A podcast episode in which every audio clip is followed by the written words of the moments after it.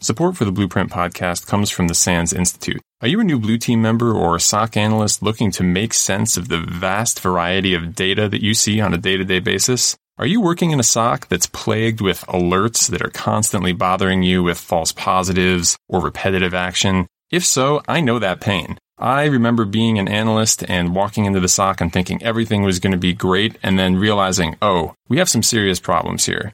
I've dealt with those problems over the course of my long career, and the results of what I've learned have been summarized in my brand new course, SEC 450 Blue Team Fundamentals. If you are a new SOC analyst looking to get a grapple on all of the network and host data that you interact with, improve your analysis technique, Learn how to reverse engineer malicious file types that you commonly see in phishing or downloaded from the internet, or just get rid of those pain points from the average SOC, like repetitive actions, drowning in tickets, alert fatigue. SEC 450 is the class for you. Check this course out at sansurl.com slash 450. Hope to see you in class.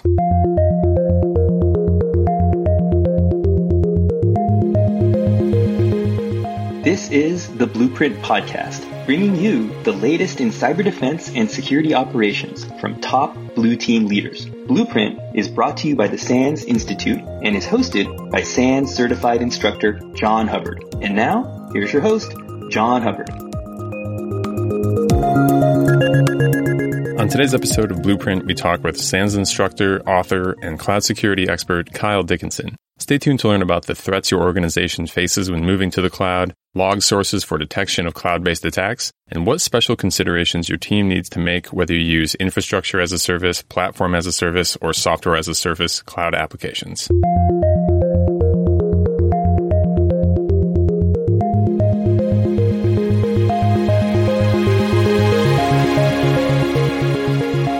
On today's episode of the podcast, we have Kyle Dickinson, a person I've become good friends with over the past year or so as we traveled the world teaching cybersecurity and I guess trying to find the best bowl of ramen that we can possibly find, hilariously enough. Although it's not that Very particular true. topic we're here to talk about today, you know, I, we can give you a whole rundown of awesome places to buy ramen around the world, but it's Kyle's other expertise that I was interested in bringing him on the podcast for, which is cloud security. So, welcome to the podcast, Kyle. Thank you for taking the time out of your day to join us here. Yeah, thanks, John, for having me. And the old bait and switch, I did think we were talking about ramen. So, I mean, you'll, you'll pay me later, I guess. we'll get you back with that for sure. So, to start off, you could walk us through your journey into InfoSec because it's one of the things I've learned through talking to everyone here. Everyone has kind of a, a unique way to finding themselves in the specialty that they got to. So if you could let everyone know like what you do now, what brought you to where you are. Yeah. So, you know, right now I'm a cloud security architect for Koch Business Solutions, which is we can look at that as like a managed service provider for Koch Industries with the larger operating companies we have from manufacturing to refining to building products, consumer products. I work with all of the different internal IT teams and security teams to help reduce the amount of risk introduced to our cloud footprint and then act as a consultant, if you will, amongst the other teams and looking how we can transform the current offerings we have had for our on premise environment to the cloud. We had a drive to move to the cloud, and it was actually a $1.5 billion transformation for IT to adopt cloud services to get out of using data centers. So you said the magic words that I hear so often when cloud enters the room, right? To start this off, let's start high level. I know I want to dive into some deep stuff, but at some point in every organization, there's a meeting that's held, and you know, there's some IT executive that whispers those two magical words: digital transformation and then everything starts to change, right? yeah, absolutely.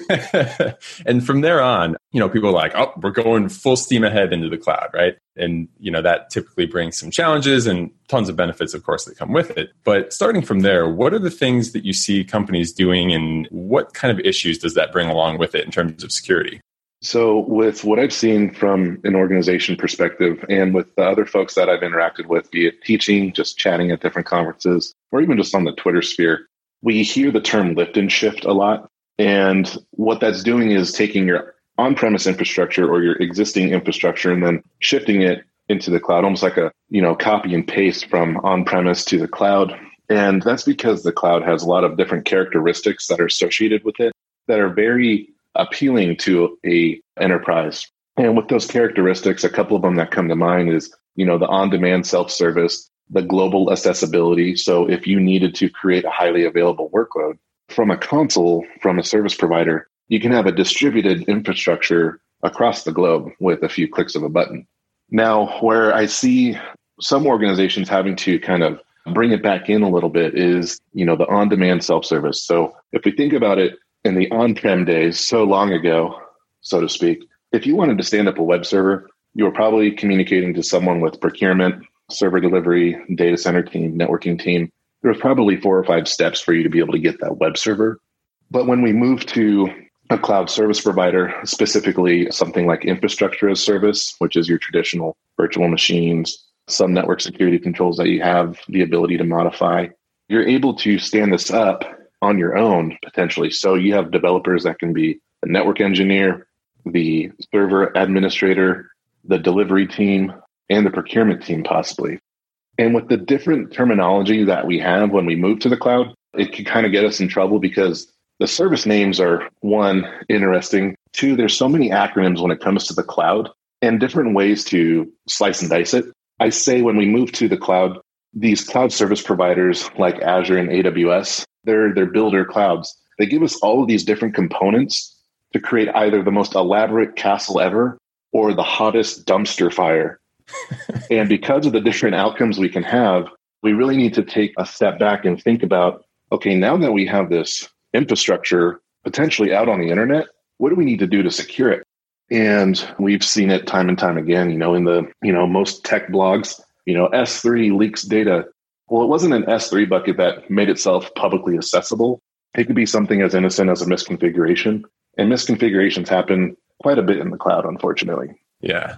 What is it that makes it so common? Is it just that it's a new platform that you think and people don't have the proper training or the time to learn how to use it correctly? Because it's not like we often saw people, oops, I left a file share open to the internet at my on perimeter server. You know, like these aren't foreign concepts, but they're done in a different way. So is that like maybe where that's coming from? You know, I would think it's because the overwhelming amount of services that we have available now and understanding the intricacies of how this service is developed. Mm. And so when it comes to the different delivery models we have, we have software as a service, platform as a service, and infrastructure as a service. And so to just make things more complicated, a service provider like AWS and Azure and Google Cloud, they can offer those infrastructure as a service and platform as a service and software as a service delivery models. And what's important to understand about those is when we look at a shared responsibility model, which is the framework that tells us who's responsible for what, sometimes understanding, you know, is the service provider responsible for patching the libraries or application that we're running, or is it us that's responsible? And so looking at the shared responsibility model, that really is what's going to help us determine that and just understanding the ins and outs of a cloud service. I would say the most common services that are adopted from the get go when it comes to the lift and shift are your virtual machine services like AWS EC2 and Azure VM. And that's as traditional as you can get from your on premise environment. So you have your virtual machine, you have the ability to control ingress and egress through a security group. Or if you wanted to use something like a network ACL, you could do that as well. You can spin up firewalls in the form of a virtual appliance. But I would also say that something that can really bite us is if we don't strategize how we're going to implement security or be able to create asset inventories or deploy our host based detections or protections that we had on premise into the cloud, our problem can scale that much rapidly. So we let the cats out of the barn, and now great, now we have to go get the cats. But if we didn't have these controls built in from the start, you know, we're almost playing whack a mole where we are able to grab one cat and start walking it back to the barn. We see four others walk out the barn. You're just like, oh, this is never ending.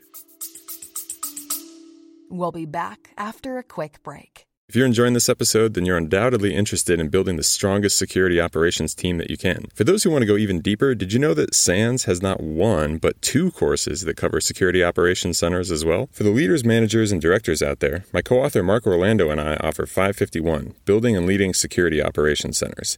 This course covers building your team, your physical and virtual workspace, getting the right data into your tools, and then focusing on security priorities through everyday execution of important security tasks and building the best SOC team possible. For the technical practitioners out there, my course SEC 450 Blue Team Fundamentals, Security Operations and Analysis is designed to cover everything you need to jump in being the best SOC analyst that you can be.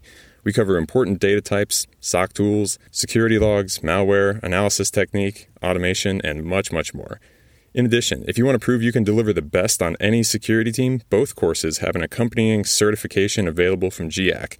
That's the GSOM for 551 and the GSOC for 450. Check out both courses and free demos available on the SANS website. You can get registered today for an in person course at one of our many events, or go to on demand and take either class anywhere at your own pace. Thanks for listening. So is it, you know, with those different styles of platforms, IaaS and PaaS and, and software as a service type stuff, do they start with relatively open defaults and ways that it makes it maybe too easy for people to get into trouble such that maybe that's part of what needs to change, do you think? Or is that one of those, is that the nature of the problem? It would be so one of the things that just it comes to mind and one of the common misconfigurations I see is a security group permitting access from the entire internet to a resource. Mm.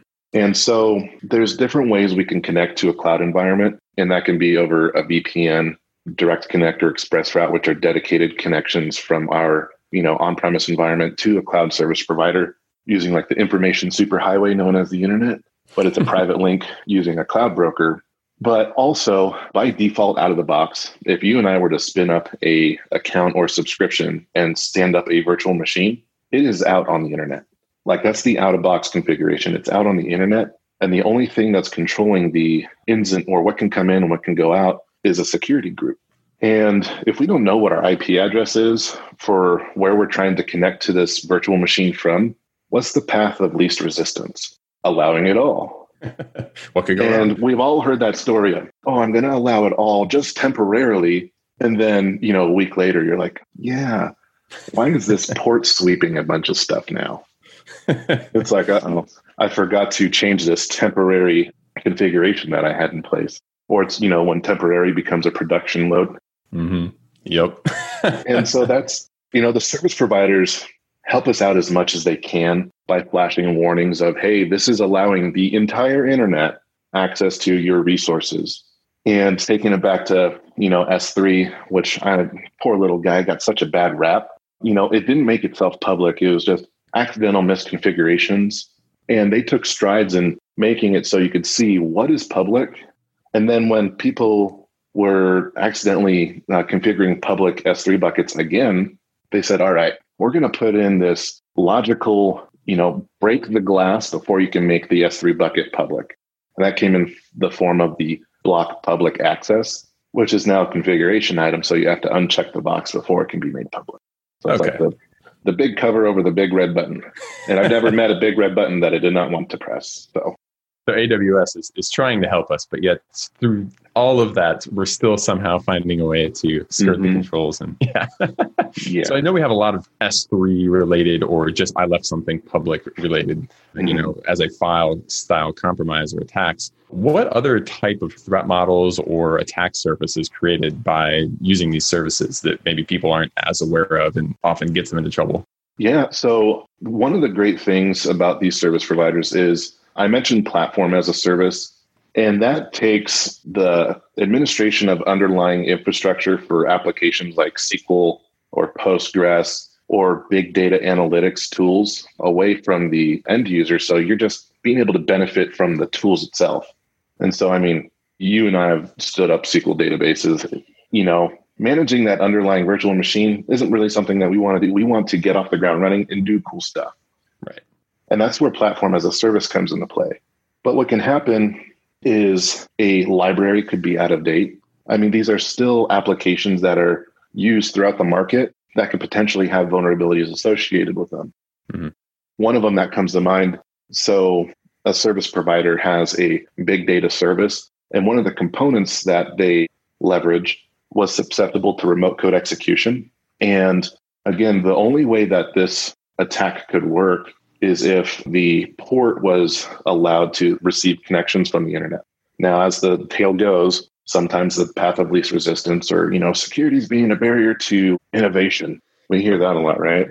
You know, if it were to accidentally, and I use accidentally with air quotes, were to be exposed to the internet, there's scripts out there that will allow you to attack this big data analytics functionality and then potentially do remote execution. And what's unique about that when we come to cloud service providers, thinking about AWS for the moment, is we can then use the underlying EC2 instances as potential pivot points to perform actions within the account itself that it's in, depending on how that instance is configured. And if it has what they call an instance profile attached, which then essentially gives that resource the ability to perform actions within the account. Now, that is common. However, if we don't practice least privilege access, that's where we could really find ourselves in trouble so if you get access to one of these instances, it becomes like a lateral movement thing, not just within the other virtual machines, but into the actual AWS account itself. And you're seeing actions being taken at that level just from yeah. access to a singular machine in the account. Yeah. And, you know, the stars have to align for that to occur or happen. But more times than not, you're going to find a role in a lot of production environments that should be scoped to specific resources because if we want, as part of our workload that we have and the different components that we use to create this workload, we want this virtual machine to be able to interact with the other components without having to necessarily pivot out to the internet and then back to the service provider. Mm-hmm. It can execute these commands. And that's a preferred way for it to be able to interact with services such as a storage service or manipulate other resources However, if it's too permissive, we could find ourselves into trouble. It actually reminds me of a time where I was talking to someone at a conference and they mentioned, you know, we have this fancy mechanism that looks at the policies that are in place and attached to roles, which allow someone to, you know, that's your authorization piece within AWS. So we have this super duper awesome automation and it'll look at the policies that are attached to these roles. And if they have what we'll consider restricted actions, be it sensitive actions to modify networking attributes or potentially increase a blast radius, then they'll revoke those API calls. Hmm. But what they did not take into consideration was instance profiles and EC2 roles. And they found that a developer had attached a role to an EC2 instance with administration access. And then they were just using that EC2 instance as almost like a bastion user in a way. Mm. So bypassing the technical control they had and the process that they had in place by leveraging a different type of role on an EC2 instance. And I thought that was pretty clever, but then it made me realize maybe I should look at my own environment. Fortunately, you know, I, I work with a lot of folks that practice strong integrity, so didn't come across that. That's good.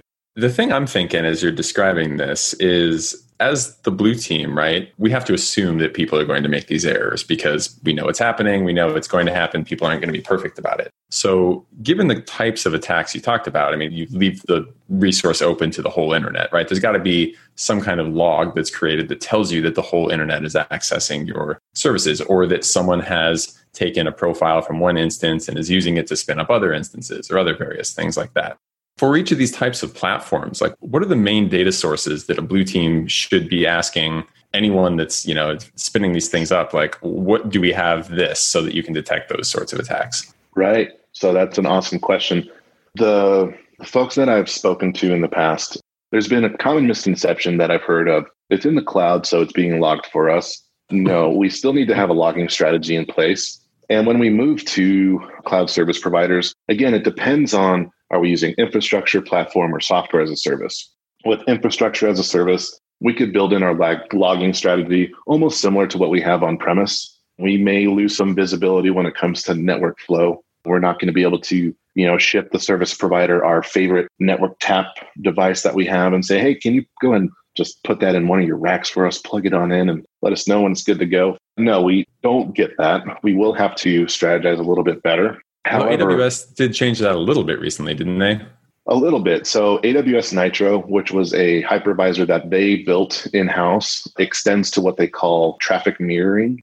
And that's available for AWS Nitro instances, starting at T3. And, you know, there's a long list of the different sizes of instances and types of instances. But to boil it down, Nitro instances, you can configure traffic mirroring, but it's just that we're not putting like an IPS in line to be able to prevent right. communications unless we were using like a host based IPS. Mm-hmm.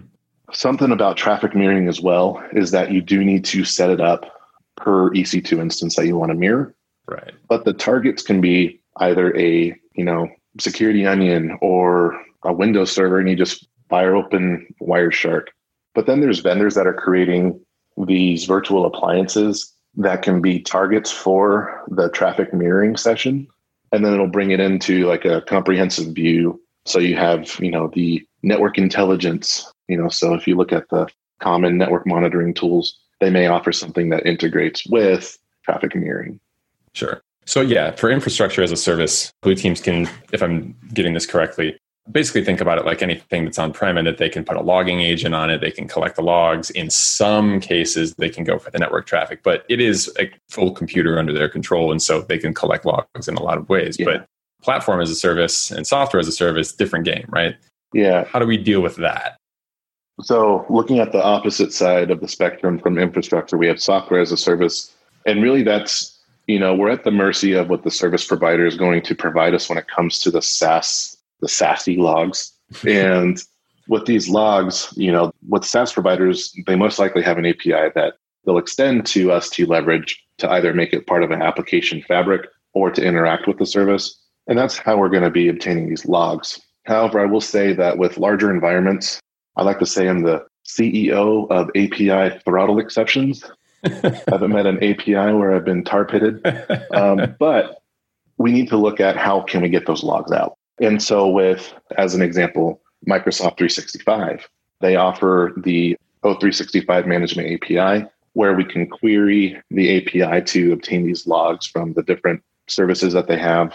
And then they have Azure AD for Office 365 specific logs. And then we can look at like service health notifications, things of that nature. Mm-hmm. But again, we have no control over, you know, what logs Microsoft's going to provide us. And that's not a dig. It's just a, something we need to come to grips with and understand what logs. So when we're doing our evaluations of the different service providers, understanding what logging we have available to us, and aside from just activity logs of an application, do we have some sort of audit logs available to us at the you know the administrative console, so to speak? So ultimately, it kind of boils down to five different log sources that we want to look at, and this is something we drive home, especially in Sec 488 so we want to look at cloud management plane logs, be it your administrative console for a SaaS provider or your AWS console, Azure console, Google Cloud. You know, John turned on this virtual machine on this date from this source IP using Netscape Communicator. Mm-hmm. We have service specific logs. Now, some of the services, and this is why we want to understand the components that we have, some of the services may log to an existing log source by default, others might not. So you may need to enable those logs after you deploy the service. And an example of that could be Azure Key Vault. So if you wanted to understand, you know, did Mark use a key or did he rotate a secret, you would need to enable that service specific logging. But from the cloud management plane logging, we could see that John created a key vault. And then very similar to on-premise, we have the host and application logs. And then with our storage services, we have logging available there as well. And then, you know, similar to on-premise, we have our vulnerability scanners, our ITOM management that we may be using, flow logs, you know, the other miscellaneous logs. And this, you know, you're going to be doing a lot of enrichment, but this is how you could provide a full picture of a environment. So yeah, I mean, between those five, it seems like that would cover everything that you talked about, right? So if I, am mm-hmm. writing these down as you said them, cloud management plane, that's going to cover someone's creating something because they hacked in, they got control of something that allowed them to make a new resource that shouldn't have existed in the first place, right? Yeah. Service specific logs, you know, turning on for any kind of, I don't know, there's a whole bunch of stuff that could cover, right? Anything that's acting out of the ordinary, anomalous, or otherwise host and application logs you know if someone's running a process they've got control of an instance we can pick it up with any kind of you know system monitoring application access logs or whatever storage services cover the is the whole internet getting into your s3 bucket thing right yeah you know who's doing what with my data yeah um, either it be the internet or you know an internal resource that one seems like it would be really easy if you could just write a rule that's just is anyone logging in that's not our IP? yeah. that Yeah, one seems you'd like it would be fairly straightforward. so blue team's out there. There you go. yeah you know and you know to kind of pair it to service names for the different domains of the logging we'll call them domains because it's you and i talking so for cloud management plane logs for aws it's cloud trail. For azure it's azure activity logs. For service specific logs it has changed names a couple times from what i've witnessed. It's been like diagnostic logging for the different azure services. It might be something different. And that's not a dig. It's just if you go to look at that service and you don't see diagnostic logging, there's probably a log service associated with that service where you'd be sending it to something like an event hub. You then send to either a storage account like a Azure Storage Blob, which is similar to S3, or directly to like your SIEM or logging tool. And then with the server specific logs within AWS, for instance, the big data service that I was talking about, AWS EMR, Elastic MapReduce, it stands up an S3 bucket, or you can send the logs to an existing S3 bucket, and it logs the different actions that are performed within that EMR cluster. And so, looking at the service itself, does it create its own log stream to either an S3 bucket or CloudWatch log group, or does it integrate with CloudTrail? And so, services that will send logs to CloudTrail are like AWS Lambda, which is the serverless or functions as a service within AWS key management service kms sends to cloudtrail as well. And then s3 for the object level logging such as you know who put this file in this s3 bucket that'll send to cloudtrail as well and so the different services will have different ways it logs and so this is why when we are looking at the components we got to do our due diligence and say hey you know what how can we get visibility into this thing because it, uh, it's gonna it may change Sure.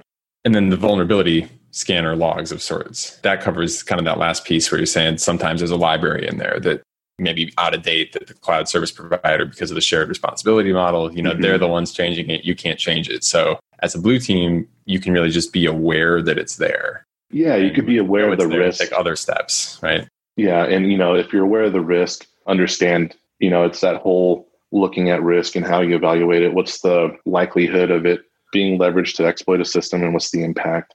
And if we see, okay, it's using a vulnerable library, but the way to attack it is to have this port exposed to the internet, we may then want to generate an alert or content surrounding, you know, okay, well, if this security group allows this port to the internet, we should have some automation to either, you know, undo it or send the SOC an alert to brace for impact. Yeah. Uh, you know, for in case if an event does happen. It's fun. Cloud is easy. One of the other things you had brought up that I wanted to dig into a little bit because I think it's you know on the horizon a little bit more so, but becoming very very popular quickly as well as serverless. How is that different than the other things we've talked about? Is there any additional attack surface there, and how do you log what's going on with your functions in AWS Lambda? And what would an attack even look like for that sort of thing? Because I almost hear about no attacks leveraging that yet, and maybe it's because they're not happening. Maybe I'm not reading the right stuff, but what do we need to watch out for there? So I think the first step that we would need to do is just come to the acceptance of if something were to trigger an alert and we determine that it is using the Lambda service or the Azure function service, we're not going to be able to do our traditional forensics or investigation because there's a likelihood that that resource is no longer there. Mhm. Now, as far as you know, attacks to the cloud, I have not seen yet. Knock on wood. But unfortunately, I have a glass desk in front of me, so I'm going to be reading about something in a week. I haven't seen serverless or functions as a service being a huge attack surface yet. Mhm. But I'm sure as the different you know organizations and industries start to refactor their applications from the traditional lift and shift using virtual machines to something that's more robust and scalable to using you know containers and serverless technologies those types of attacks will increase for us to be able to gain an insight to the vulnerabilities within our different you know functions that we have out there this is where we start talking about the devops lifecycle and building in different security controls throughout the development lifecycle such as when a developer is creating code and checks it in we have something that's scanning for vulnerable libraries or secrets that are in plain text. And it starts to become this holistic methodology where we want to strive to secure it before it's out in production and running. There's a bunch of different tools out there that will look at the libraries and scan for entropy for secrets and the like. And then for containers, because containers are gaining popularity as well. Oh, yeah. Yeah, especially when it comes to workloads that we want to scale to absorb a lot of requests and then scale back down. Those, you know, they have runtime execution protections, or you can install some sort of detection agent on the host that's running the containers. But if you're using something such as uh, like AWS Fargate, they are running the infrastructure for you. You tell the containers how to run, and that's about it. You don't have that access to the underlying infrastructure that's running it. And so, how can we secure that? Well, we can build in some sort of vulnerability scanning in our build process or take advantage of the different image scanning that the service offers. So, with AWS's Elastic Container Service, if you push an image to it, we can configure it to do a vulnerability scan and it uses CoreOS's Clair and looks for CVEs associated with the libraries you're leveraging. And same with Azure, they have a scanner that's leveraging Qualys's technology to scan the container image you're using as well. Oh, nice. And so it's becoming more of a popular, I mean, I would say it's always been an issue, but I would say that as new services come out and enterprises are starting to leverage these services more and more, I'm sure we'll be seeing more and more attacks, but why try to create a sophisticated attack when we could look for a publicly accessible storage account or bucket or a EC2 instance that's overly permissive and has default credentials? Yep. Lowest hanging fruit, right? yeah. So when something does go wrong in an AWS environment, you're not showing up at Amazon and asking for the hard drive. What is forensics going to look like for if you have an EC2 instance or just maybe even a platform as a service kind of thing where there's a compromise? What is available to defense teams in that situation? It's whatever you've had set up prior to the incident. so, and I, I say this kind of jokingly, but also sometimes you're like, oh, well, didn't think of that. so let's put it in perspective. So AWS CloudTrail, you know, a couple of years ago, it had up to seven days of activity within the console itself and it was only like a you know it was a rolling seven days so if something were to happen and then you were to detect it 30 days later you wouldn't have had that information unless if you have configured what they call a trail hmm. and that trail is the configuration piece to where are you going to send the logs for storage and then from there you can set up an ingestion point for your SIEM or logging tool to then bring those logs out of the account and so now, again, AWS being good stewards, I mean, not just AWS, but Azure as well, all the service providers are wanting to be good stewards to its consumers to make cloud less difficult and harder to introduce risk accidentally. And so now by default, we have 90 days of activity logs or CloudTrail logs within a AWS account. Now, if we don't have those sending to a trail, you know, we're not going to be potentially alerting to like our SIEM that we have but we still have you know a 90 day recording of what has happened so we can leverage those logs.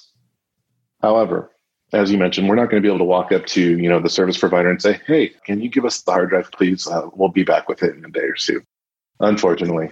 However there's a methodology and actually a pretty cool white paper in the SANS reading room by someone i'm very close with that speaks about the whole incident response process when it comes to the cloud and things we need to consider, such as, you know, how does the cloud change?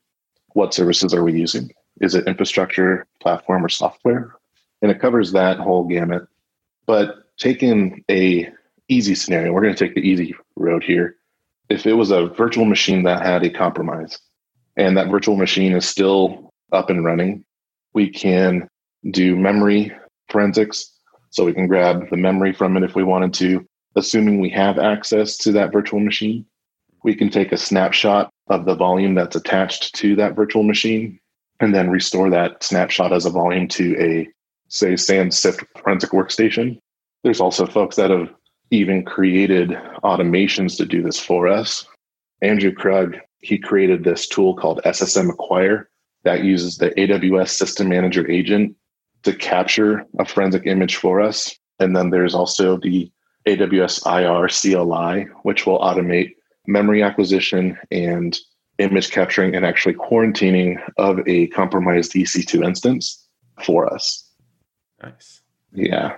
Is there a, And- a list of like those tools that we can put them in the show notes for sure? But is there any like good list of resources for all those kind of things that are out there? You know, a good friend of mine, Tony De La Fuente, aka Tony Blyx, he wrote a tool called Prowler. He maintains a very large list of all the different AWS security tools, and SANS even has a other curated list of tools that instructors have created that are open source as well and revolve around cloud security too. Yeah, I'll get you those links and we can go ahead and share them out. But there's so many awesome open source projects out there now to help us enable incident response and forensics and you know overall security compliance when it comes to the cloud So, one of the things that I picked up on that I think stuck out most to me, whatever you set up prior to the incident, as you put it, right? That might be one of the key. Maybe we should title the episode that, right? Cloud security, whatever you set up prior to the incident. yeah this is obviously something that if people don't know, they don't know, they're not going to have it in place, right? So, uh, one of the big things that you've contributed to recently is brand new class on this topic, Sec 488, you had mentioned earlier. Can you tell us a little bit about that class and what's in it and how this all kind of ties into that? yeah so sec 488 can be the most epic week ever and we cover the essentials of how to you know the different security components we have within the different service providers because we understand that enterprise may not use only one service provider they may be using a multi-cloud strategy and that is something that's becoming more and more popular for different reasons because it you know varies based on the use cases and requirements that a company will have. And we'll go over the different services of how we can secure our virtual machines how we can strategize the overall vulnerability management our logging identity and access management. And i throw in a lot of funny stories because well i wasn't always a cloud security person. You know i've always had security in the back of my mind but i became fascinated with security when you know i was on aol 4.0 my printer started printing weird stuff. And then i got this im from someone that i used to play starcraft with saying did it print? And i'm like how did you do that? And then i was hooked. But i also advocate that i've done a lot of goofy things. So i want to share those experiences of things that you know i will humbly admit i've made mistakes and here's how you can avoid these mistakes. Ultimately we want to cover if we don't strategize what can we do to help bring back sanity to the security realm when we have all these different locations of where resources are? You know if you thought that remediating a server that doesn't have your antivirus installed on it was hard on premise now imagine if you're in an environment where you don't have any central connectivity to the virtual machines that are out running in your environment. You basically now have 100 different data centers.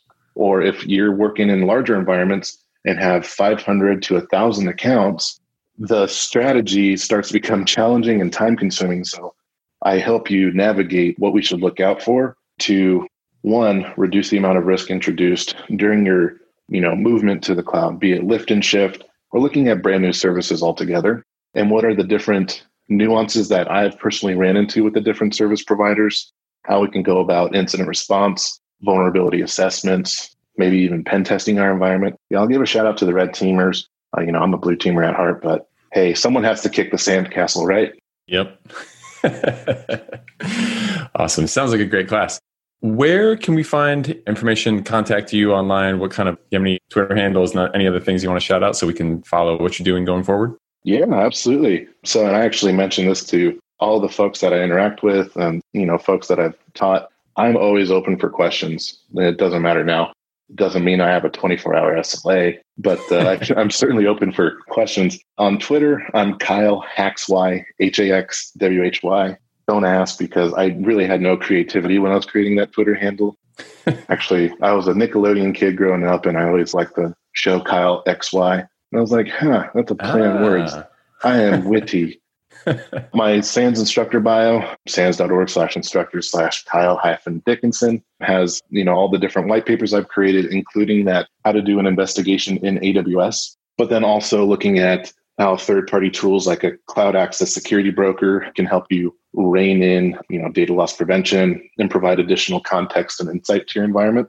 And then also another white paper on how to look at cloud security posture management platforms which would be your continuous compliance your misconfiguration detection tool so to speak at scale. You know our service providers do offer the services we have but with multi-cloud strategies, you may find that a requirement is that you use a third-party vendor. And so we cover how to evaluate the different platforms we out there have out there, depending on your use case and requirements, and how to deploy that at scale.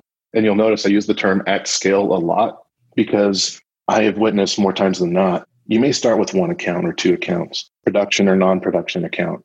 And then the next week you may have 15. And then you're like, oh, maybe I should have created that golden image for everyone to use and then you grow to 100 and then 400 and so really how do we address security at scale as well?